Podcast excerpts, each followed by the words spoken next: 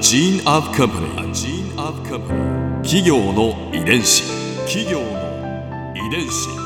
全国に546万社以上あるとされる日本の企業その企業の数だけ理念があり使命があり人間ドラマがありますこの番組ではさまざまな企業のトップや社員の方にお話を伺いながら成長する企業の DNA を解明していきます企業の遺伝子ナビゲーターは私はるかクリスティンと株式会社エイベック研究所代表の武田隆さんです。武田です。よろしくお願いします。さて今日は株式会社 JR 東日本ウォータービジネスの取締役営業本部長笹川俊成さんをお迎えしています。笹川さんよろしくお願いします。笹川です。よろしくお願いいたします。よろしくお願いします自販機はとても可能性を秘めたはい。マシンなんだと思うんですけど、今後についてはどんな発展を考えてらっしゃるんですか、はい。あのまずなんか大きなこうマーケティングの方向性で言うとやっぱりこうデジタル技術能力がまあどんどん発展拡張しているので、はい。まあ、それをうまく活用しながらこうお客様との距離を近づけたいというふうにあうんの私たちは思ってます。あとはあの会員制度を今立ち上げたんですけれども、はい。その会員制度を使いながら個人一人一人へのこうアプローチだとか、まあ、コミュニケーションも可能になってきたんですね。会員制度って何なんですか？はい。アキュアメンバーズという、まあ、はい名前の会員制度なんですが、まあ、そこに登録していただいて、まあ、自販機を利用するとあのポイントがたまったりだとかあ今あの会員の方が次世代自販機の前に立って、ーはい。電子マネーを登録してもらうことをやってるんですけど、登録した電子マネーをかざすとあの会員専用の画面があ出るようになっってるんです。利用している頻度によって画面が変わったりだとか、へえ。あの期間限定で商品1本もらえたりだとか、まあ、そういったサービスも実はあります。すごい。機械なのにね。距離が縮むっていう。そう常連さん。そう常連 そうだね。みたいな感じですよね、うん。他にもなんか考えているものってあるんですか、はい。今後。やはり女性の利用をあもう少し増やしたいなと。今3割ですもんね、はい。まあ、品揃えをいろいろ変えて少しずつは増えてるんですが、うん。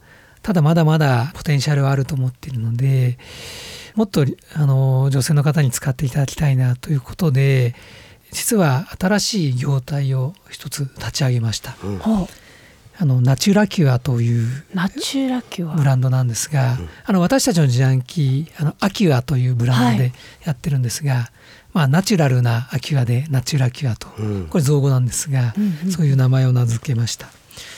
普段自販機を利用されない女性を集めてですねグループインタビューを、まあ、繰り返し行ったんですね、はい。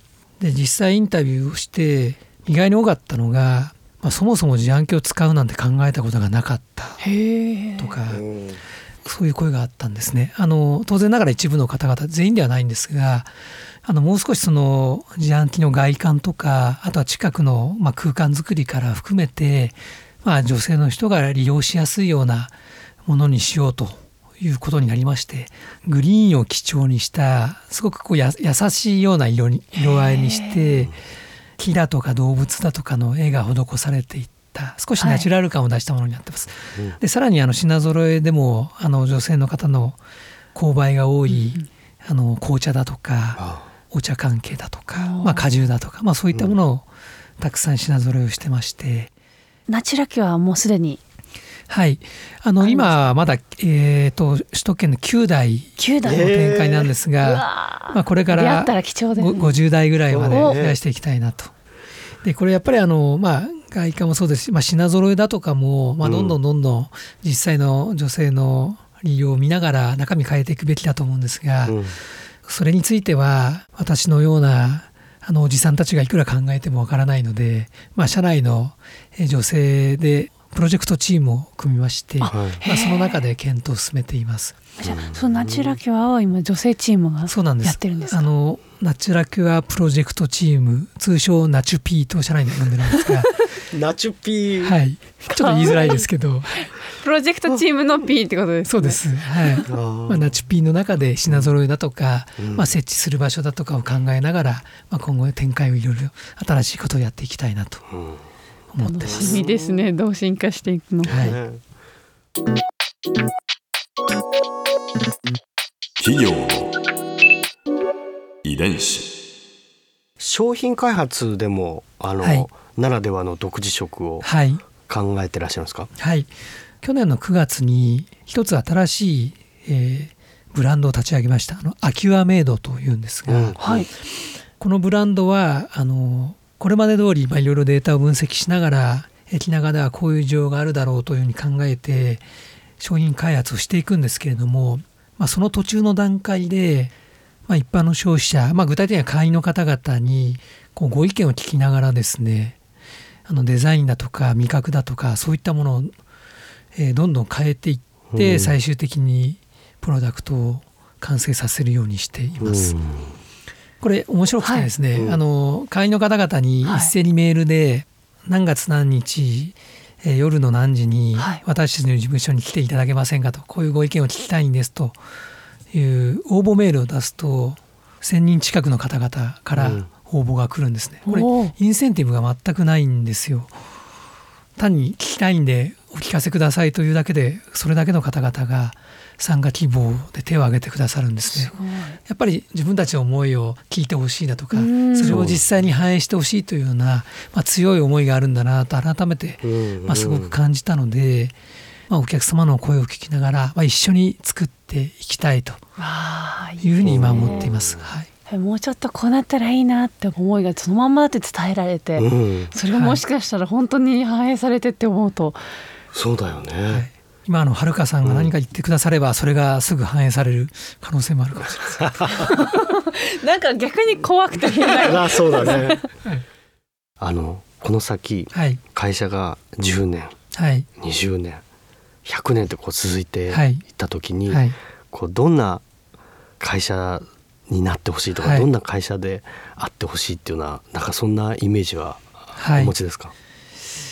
あのまあ、今行っている私たちはあの自販機イノベーションというふうに呼んでるんですが、まあ、自販機から、いですね。まあ、いろいろなイノベーションを実現していくということをずっと続けてきているんですが、自販機イノベーションですね。はいまあ、これをぜひ継続できたらいいなと思いますね。でこれはあの自販機から派生してですねうん他の世界に出ていってもいいとも思ってるんです。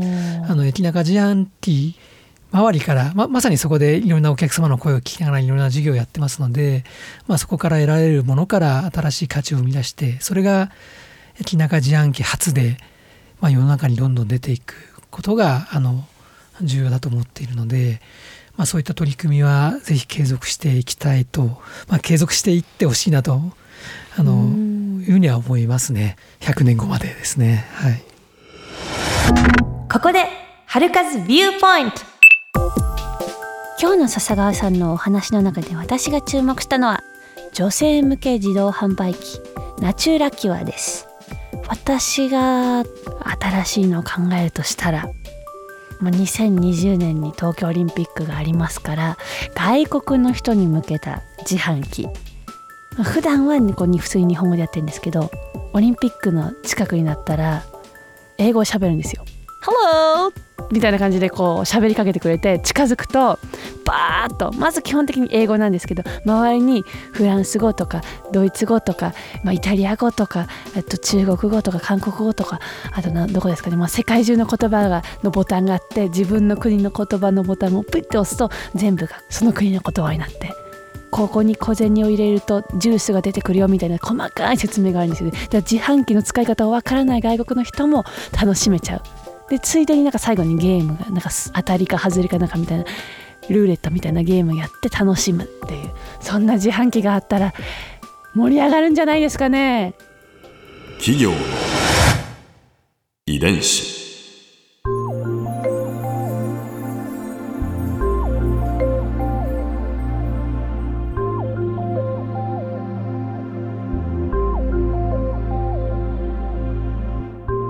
さてこの番組はポッドキャストでも聞くことができます。番組ウェブサイトにアクセスしてみてください。